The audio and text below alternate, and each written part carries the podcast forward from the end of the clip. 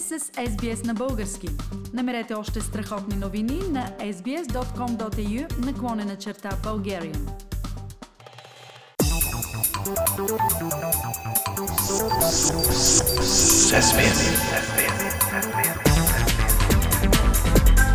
Акценти на седмицата. Пламен, президентът Румен Радев официално обяви тази седмица, че ще се кандидатира за втори мандат. Как се посреща тази новина в България? Честно, Фили, в момента обществото изглежда и според мен справо много по-развълнувано от новината за внезапната кончена на едно от най-умните, честни и остри пера в българската журналистика. Няма го вече колегата Стойко Тонев, известен като Тони Филипов, доктор. Той беше автор на журналистическата поредица изделниците на един луд. В нея майсторски нарисува, може би, най-пълната истинска картина на тъй наречения български преход. Картина представена не толкова чрез смешно тъжен коментар на всекидневните новини, колкото на тези български нрави, характери и типажи, които създават новините, каквито са. Свободен в изказа, цапнат в устата, че пад характер, но винаги обърнат с поглед към истината, такъв беше Стойко Тонев. За разлика от него, президента Румен Радев е пълен лаик и политическо джудже, спомена за което ще изчезне с края на мандата му. А и новината, че той ще се кандидатира за втори мандат, изобщо не е новина. Ние с теб, Фили, я съобщихме още през есента. Сега Радев само потвърди това. И все пак, Пламен, кандидатурата на Румен Радев вероятно ще даде отражение върху общия политически процес в България. Какви ефекти могат да се очакват? Първо, неговата кандидатура се появява прекалено рано. Това е ход с многопосочно действие, който може да има и положителни, и отрицателни последствия за самия Радев. Както вече отбелязаха наблюдатели, с този ход той притиска БСП и я поставя пред ангажимента да реши веднага или бързо дали ще го подкрепи. Да, защото изглежда, че без подкрепата на левицата, колкото и тя да е в насипно състояние, Радев няма никакъв шанс да получи втория мандат. В същото време обаче той може да се опита да си изработи такъв шанс. Интересно, какво имаш предвид, като казваш да си изработи такъв шанс?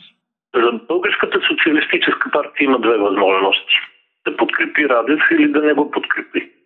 Добре е това да стане още преди парламентарните избори през април, защото кандидатурата на Радев ще има пряко отношение както към техните резултати, така и към ходовете за съставяне на правителство.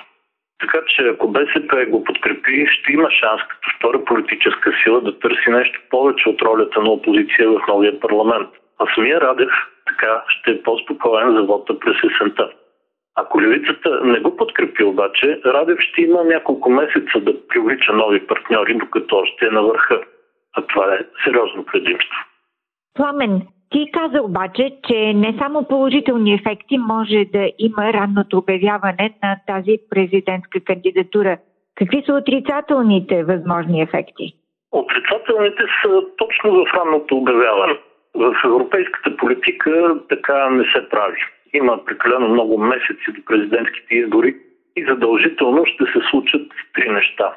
Първо, основният съперник на Румен Радев, ГЕРБ, ще има достатъчно време добре да прецени кого да издигне срещу него. Второ, този бъдещ кандидат ще има достатъчно време да изгради собствения си образ като антипод на Радевия и да руши образа на Радев с чести атаки в същото време. И трето, самата политическа публика в България ще преценява предстоящите думи и дела на президента като такива на кандидат. Ще се го представи в тази роля за още 5 години и не е сигурно, че ще го хареса като бъдеще толкова, колкото като минало. Но Румен Радев има добра обществена подкрепа, а натрупа и още такава по време на протестите през миналата година.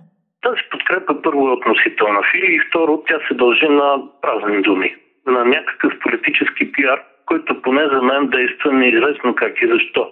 След като и с просто око се вижда, че зад думите на президента всъщност не стои нито едно сериозно дело. В изявлението си тази седмица Румен Радев каза, че президентската институция единствено отстоява интересите на българите, но не даде пример за това. И точно това имам предвид. И истината е, че няма откъде да вземе пример, за да го даде. още по-малко може да докаже твърдението си, че е коректив и последна бариера срещу лобизма и беззаконието. Това няма как да стане по Конституция, доколкото президента няма никакви инструменти на реалната власт, каквито изисква борбата с беззаконието. Няма как също Радев до сега да е обединявал, както твърди, хората около значими каузи, защото аз поне ще да си спомням поне една, около която да ме е обединил. Така че тази кула от думи лесно може да бъде срутена. Въпрос е дали някой чува. Но в предизборна ситуация чувствителността на хората към подобни празни приказки нараства, а Румен Радев с ранното обявяване на кандидатурата си вече е в предизборна ситуация. Пламен, през изтеклата седмица бе утвърдена процедурата за избор на специален прокурор, който може да разследва главния. Това ще подобри ли ситуацията с отдавна критикуваната безконтролност на върховния магистрат в България? Аз не съм съвсем навътре в делата на прокуратурата и съдебната система, но това, което видях и чух като основни положения при този избор, Филип, на мен ми прозвуча смешно, нелепо и дори абсурдно. Защо? Какъв според теб е проблемът? Ще дам само две неща като иллюстрация. Първо, специалният прокурор ще бъде някой от сегашната прокуратура, т.е.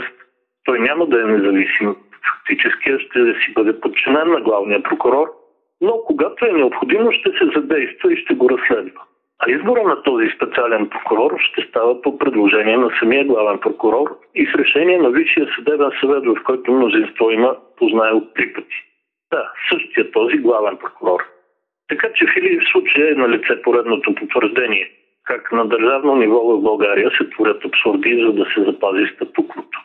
И така никога няма да приключим прехода и да се оправим, както мечтаят мнозина. Пламен Асенов, акценти на седмицата. Харесайте, споделете, коментирайте. Следете SBS на български във Facebook.